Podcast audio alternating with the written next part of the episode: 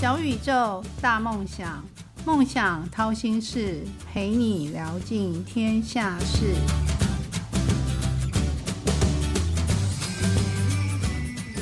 欢迎来到梦想掏心事，小宇宙，小小问大大，我是主持人王小小。人生在青少年时期，能有几个为自己加分的机会，大多跟选择学校科系有关。嗯，现在少子化浪潮来袭，其实读大学非常容易，但是如何趁上大学、上高中的机会为自己加分，才是我们要努力探讨的一个议题。那为了让自己有一个很好的竞争力。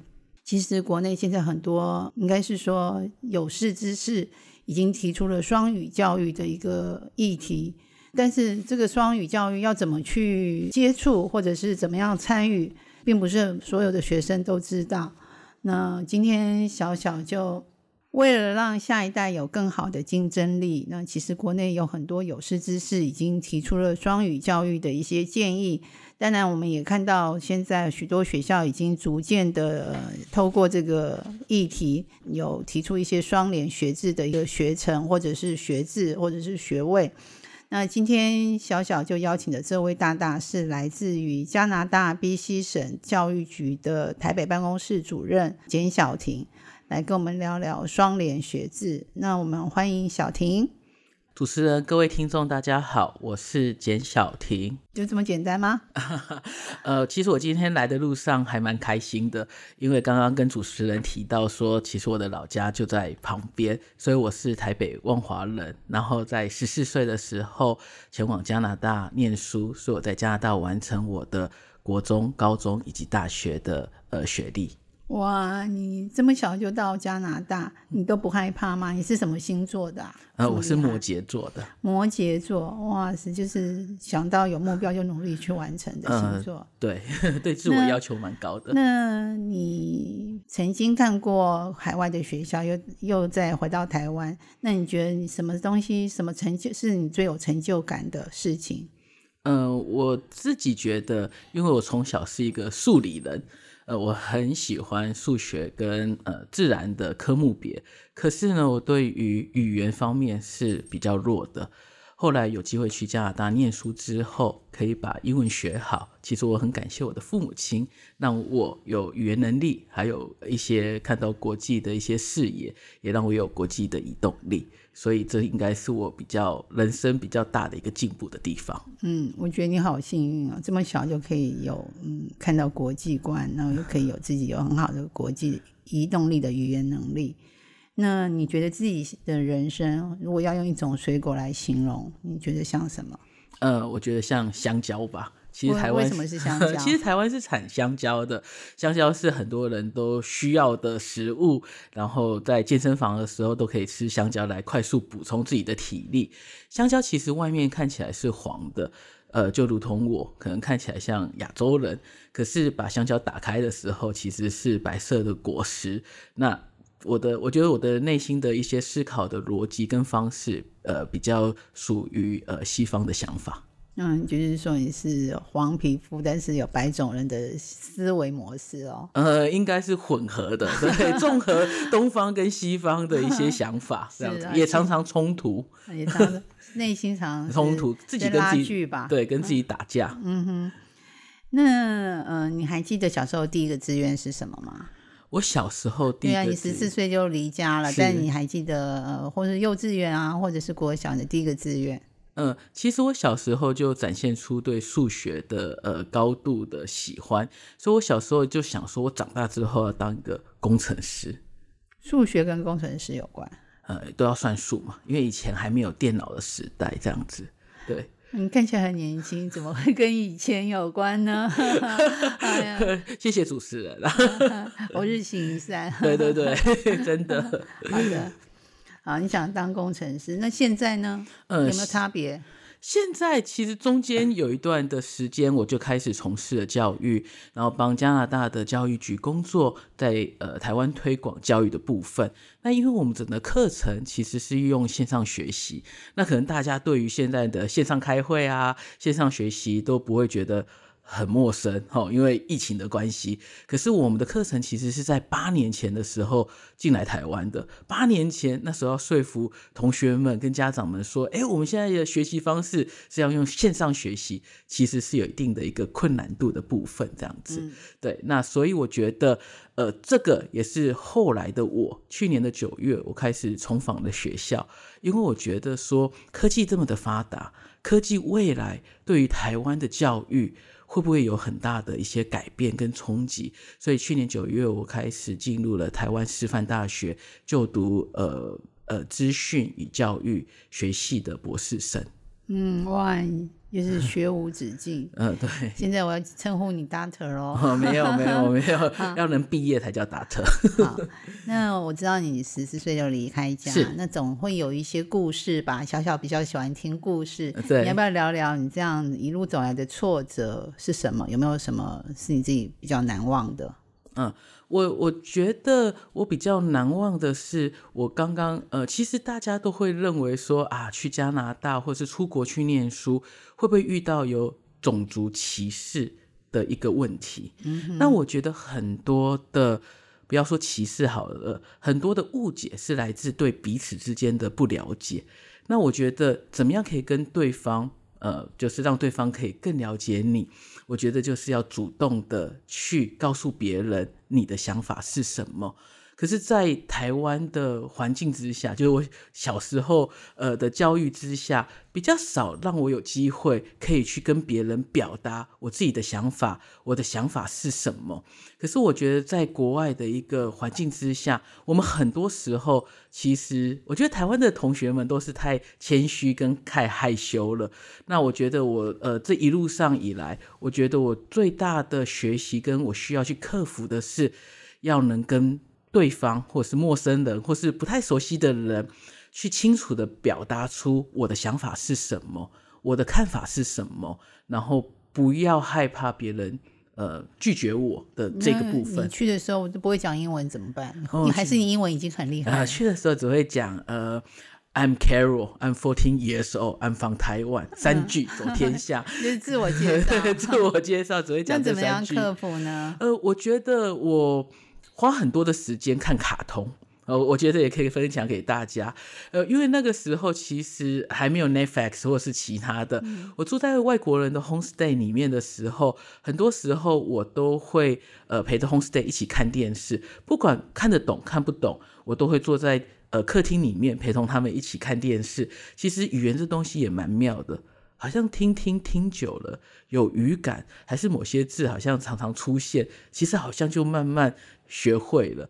那我觉得我看比较多的时候是卡通，其实卡通它本来设计就是给外国人的小朋友看的，所以它用的单字啊或者是词句，其实都是比较简单跟短的。所以我是这样子慢慢的从看电视的部分，然后还有听我喜欢听的音乐英语歌曲的部分，然后。我会唱的这整条英语歌，然后我就知道这个英语里面的单字的部分，然后从这几个部分我有兴趣的部分开始，然后把语言写起来的。据小小了解，刚刚聊天有听到你的数学很强，对，那所以才会当想要当工程师。是，那那个在数学领域是不是你也也是你想要发展的一条道路？嗯，但是为什么现在是从事教育呢？嗯。那因为呃回来台湾之后，呃就正好知道说，呃因为我自己本身是小留学生，那我出国的时候，其实那个时代的那男生同学们，他们其实有兵役的问题，所以我们有周遭有很多的同学们都十五十六岁的时候就被家长们，就国中一毕业就被家长们全部都送到国外去了。那那个时候我们就会觉得说，当然在国外。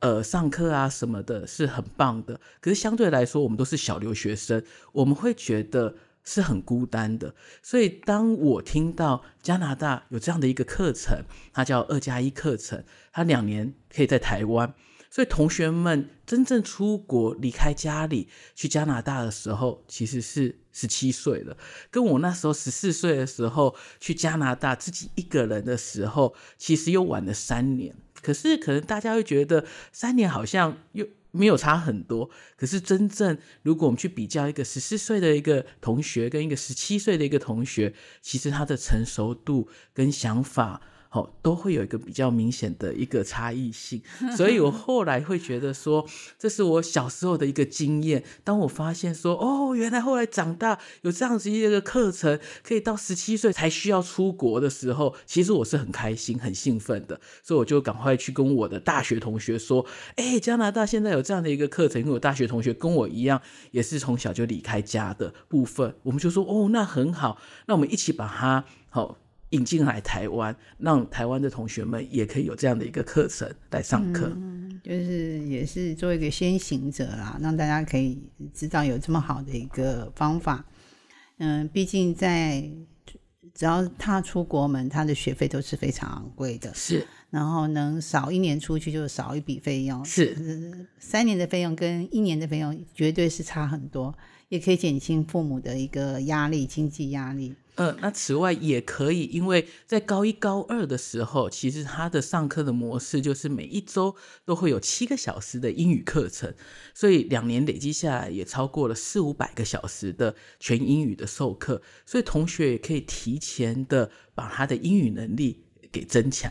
嗯哼，你可以教听众一句你这个行业中常用的话语嘛，术语。哦，我们常常要跟同学讲说，雅思要过六点五分。雅思六点五分，就是才过这个标准才可以出国留学，呃，才可以进入他们理想中的大学。至至少就是沟通能力是 OK 的，他才能到双语学制这个学程里面就读。嗯，是吗？所有的英语系国家的大学，他对同学们的呃语言能力的标准，他们都希望说要达到雅思的六点五分，或者是托福的九十分。现在的托福是满分一百二十分，对，但之前我考的时候不是，我之前 好像考六百分，我之前好像考了六百分，小小考的时候是是啊，好，那你当初以小留学生出国念书，呃，也做一些，反正就是英英语的是你主要的沟通来源嘛，就是主主主要的语言啦。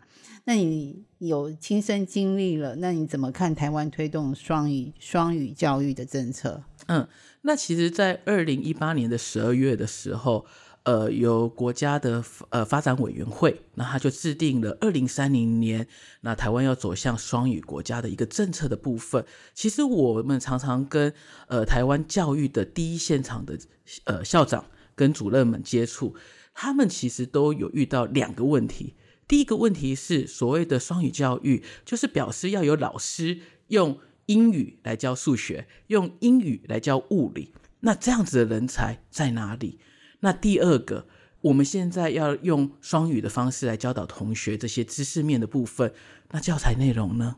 哦，谁来编？嗯，教材内容为何？那其实，在两年前的时候，二零二零年的时候，加拿大的 CTOT 加拿大驻台北贸易办事处的代表。呃，Jordan River，他那时候见了蔡英文总统，然后就说加拿大 can help，所以他开始在台湾推动了加拿大的高中课程，那提供了加拿大高中课程给这一些台湾的学校们，那所以就可以解决了，哎，没有课程内容的这个部分。那第二个，我们也可以提供师资上或者是师资培训的一个部分。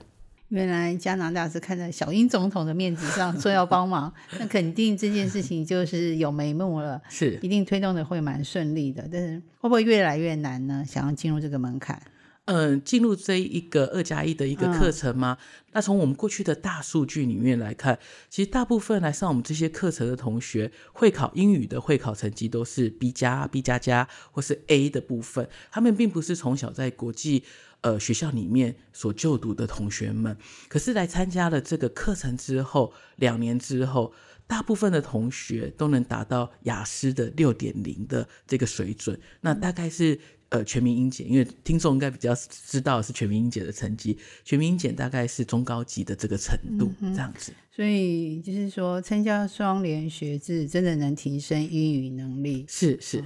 你们是如何帮助学生达成雅思要六点零、六点五？嗯，因为我们的课程大部分的同学礼拜一到礼拜五，他们其实都是在自己的学校里面就读，那他们只要利用礼拜六或者是礼拜天的时间，一天的时间七个小时哦，那不管是在学校或者是在我们的中心来就读加拿大高中课程，所有的课程内容都是。全英语教学，那也是用全英语的教学，不是教英文哦，还有教生涯规划，还有教数学、教物理，呃，教社会等科目。那两年下来，那暑假的时候，我们还会前往加拿大去做暑修的课程。两年下来，超过五六百个小时的呃全英语授课的一个环境之下，同学的英语就会慢慢的进步。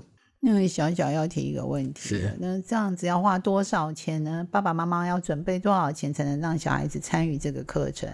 比如说，呃，直接去念大学，可能就从大学开始计费；那如果是去念高中，虽然是两年在台湾，但是有一年的花费。这个费用大概是怎么样去计算呢？嗯，两年的时间在台湾的时候，我们一个科目的学分费是两千两百块加币。那因为汇率的比是一比二十三，所以一个科目大概是五万块台币。那一般的同学在台湾都会修四个。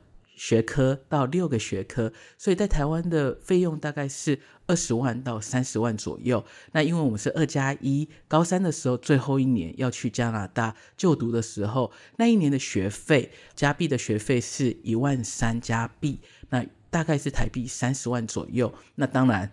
我们不只是有学费嘛，还有生活费的部分。再把住宿家庭生活费等相关费用涵盖进去的话，总共一整年的费用大概是六十万台币。所以说，在台湾的两年在一年二十万，然后去的一年学费是三十万，但是还要再加那个住宿费跟伙食费，大概是六十万。是哦，理解了。嗯，但我不晓得听众们有没有听懂。嗯，小小的数学不怎么灵光。呃，三年的费用加起来大概是一百万左右。哦，对对对，总共要花一百万。是，因为以这个目前台湾都双薪家庭来说，应该是大家都负担得起。是是是，比你直接去那边三年应该便宜很多。是，那嗯，你会不会建议学生呃怎么样嗯选择自己的呃人生？就是说，他在要是要高中就出去，还是大学要出去读书，或是留在台湾读书？你有没有什么好的建议？嗯，我觉得，呃，出国去念书是一条道路，但这条道路不见得是适合每一个同学。那我觉得，我们我通常都会常常问我们的同学，尤其在同学高一的入学的时候，会问他说：“哎，你未来想要当什么？你未来想要念什么？”十个同学里面有九个同学都会跟你说我不知道。你你当初跟小小说你要当工程师，那你多幸运啊！年轻轻就知道了。对对对，所以我应该就是那个那一个 一个知道我一个知道的那一个。可是所以现在如果爸爸妈妈去问同学们说：“哎，你未来志向大学要念什么？”他跟你说呃不知道的时候，不要气馁，因为这很正常。大部分的同学都还没有思考。所以我会建议，呃，现在要进入高中的同学们，或者是呃就读的同学们，也可以去思考，你对什么是有兴趣的？你对自己，然后什么样的事情你做起来是擅长的？那我觉得你就是保有学习的这个热情，然后呢，可以发挥你做你最擅长的那件事情。因为现在是一个 AI 的时代，大家都知道。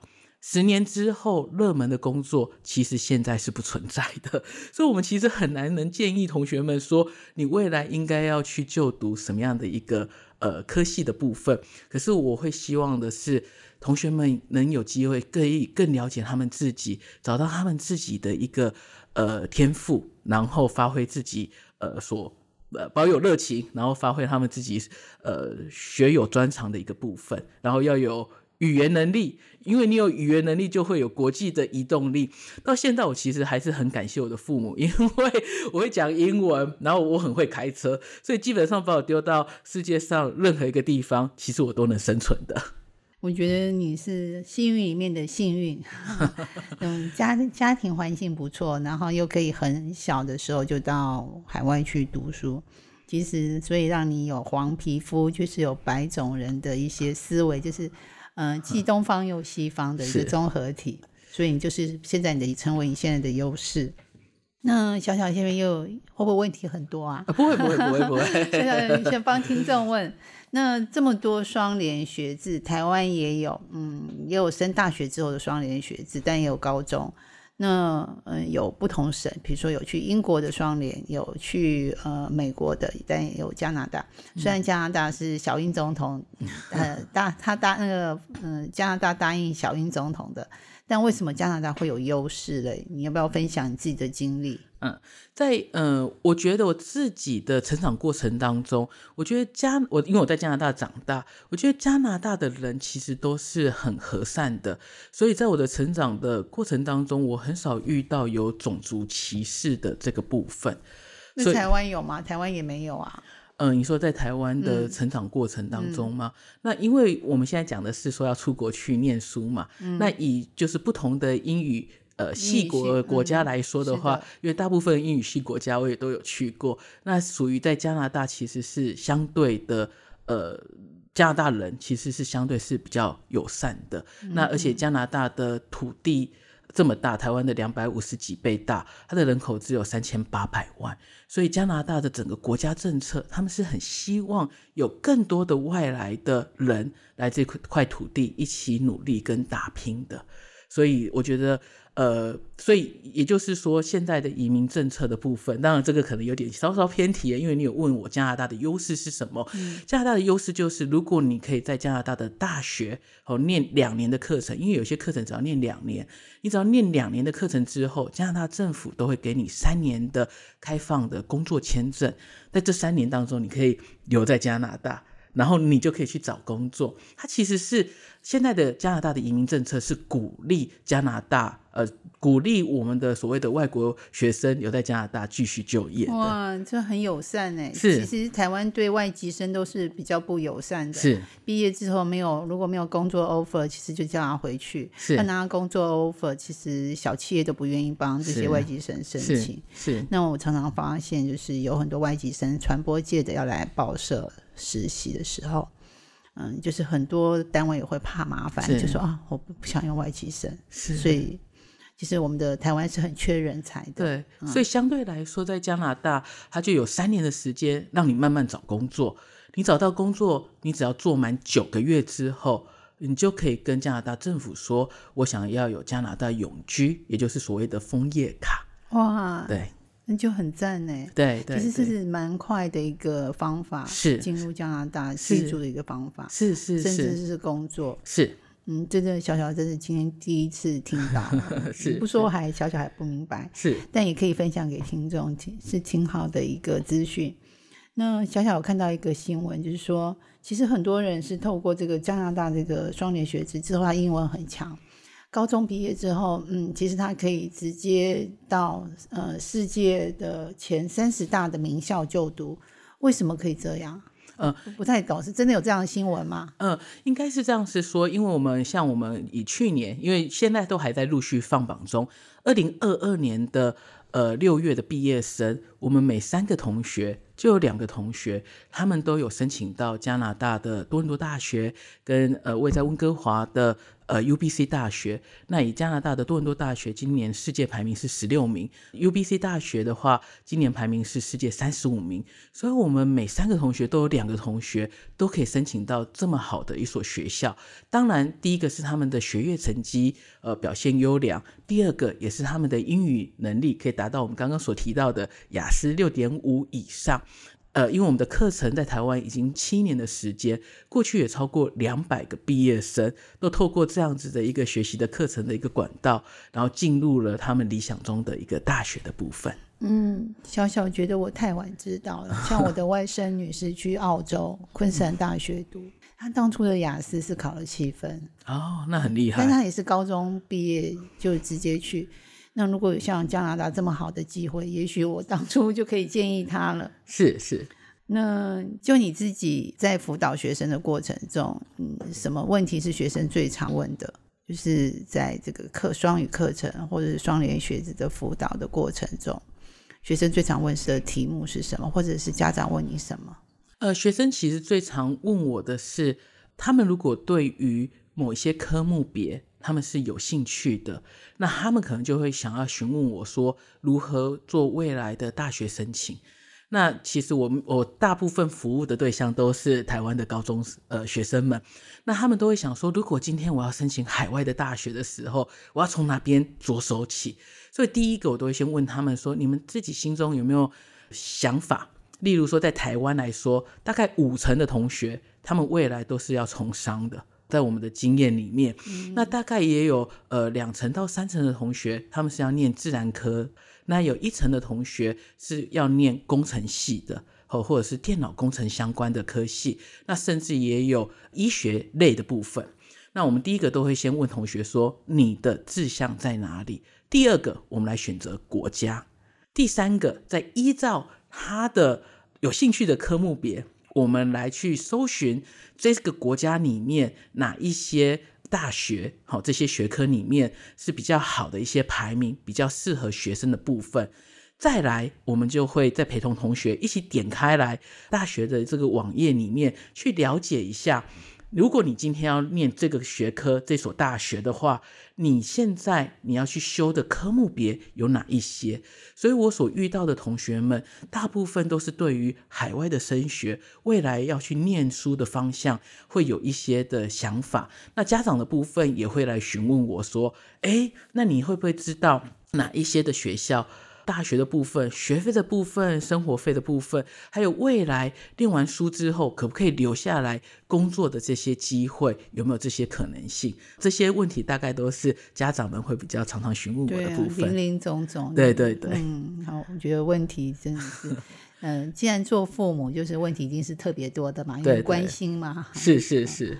那最近也有一个问卷调查，就是其实有九成的父母是尊重小孩子的选择，是。那但是也有八成的小孩，他是不想要复制父母的人生 所以其实父母给小孩子的建议不一定小孩子会完全接受，反而是旁边的老师或者是同才的朋友。呃，影响年轻学子的那个影响力反而是比较大的，是。那所以当老师在回答这些问题的时候，就可能要请教专业人士了，不能随便道听途说哈，不然用错误的资讯就危害更大。你有没有发现，在未来的这个世界里面，哪一个方面的领域的科系或者学校学门是比较有前景的？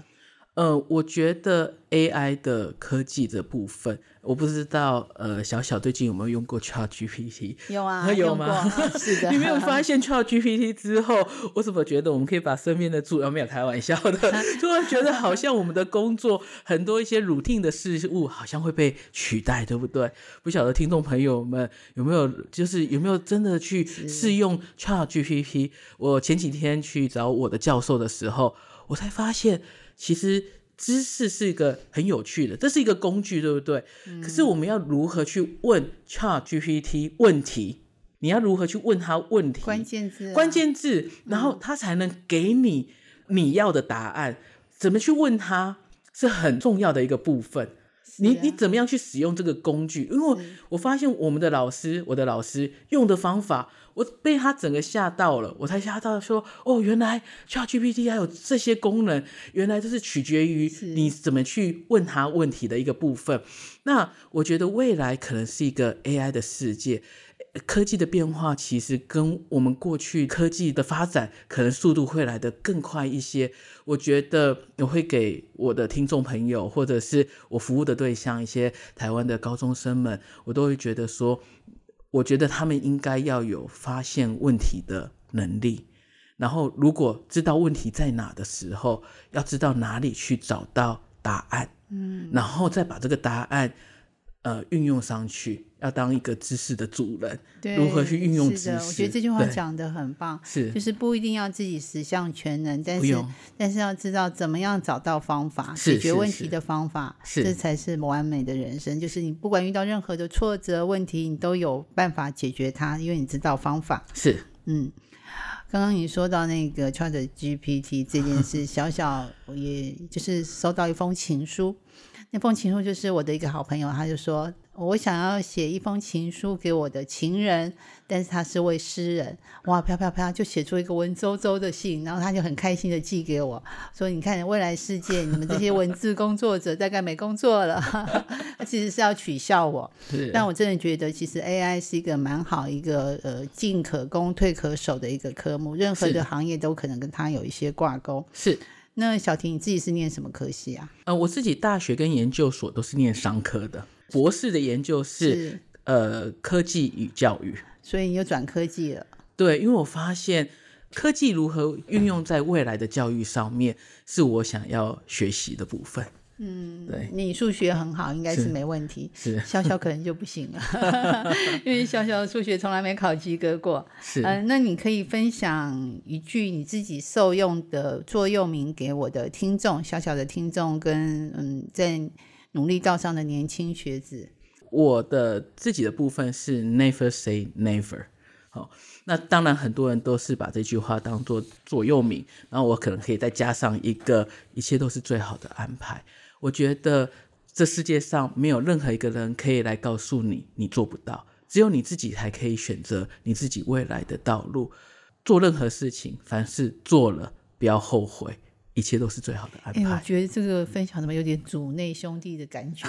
没有 没有，就是没有没有没有好。OK OK 好，那很快的，今天小宇宙节目要进入尾声了。谢谢大大来到节目中的分享，然后听众朋友可以留言给小小。你想要听哪位大大的分享，或者有什么问题，都可以留言给小小，小小帮大家完成心愿。那请小婷用六十秒为今天的掏心来做一个小小的总结。嗯，我觉得人生是一条呃单行道，从我们出生以来，我们就不断的往前走。那呃，我给我自己的部分就是希望大家都能发现自我的兴趣，然后呃发掘自我的天赋，然后有。语言上的能力，国际的移动力，然后呃，可以开始探索未来的世界。那如果听众朋友对于我所目前从事的课程有兴趣的话，都可以欢迎 Google 找一下加拿大二加一课程。我想大家如果有问题问小婷，她非常乐意分享她自己的经验，因为她本身就是一个活字典，因为也是一个小留学生嘛，讲的都是实际的经验，是最真实的一个分享。好，美好与成功都不是偶然。曲曲折折的闲心事，到底练了什么绝学，沾了什么秘方，才能一路向梦想靠近？快来掏心事，用一杯咖啡的时间，小小与你一探究竟。谢谢小婷今天的真情分享，谢谢，谢谢小小，还有听众朋友。好，谢谢，拜拜喽，拜拜。梦想掏心事，掏尽天下事。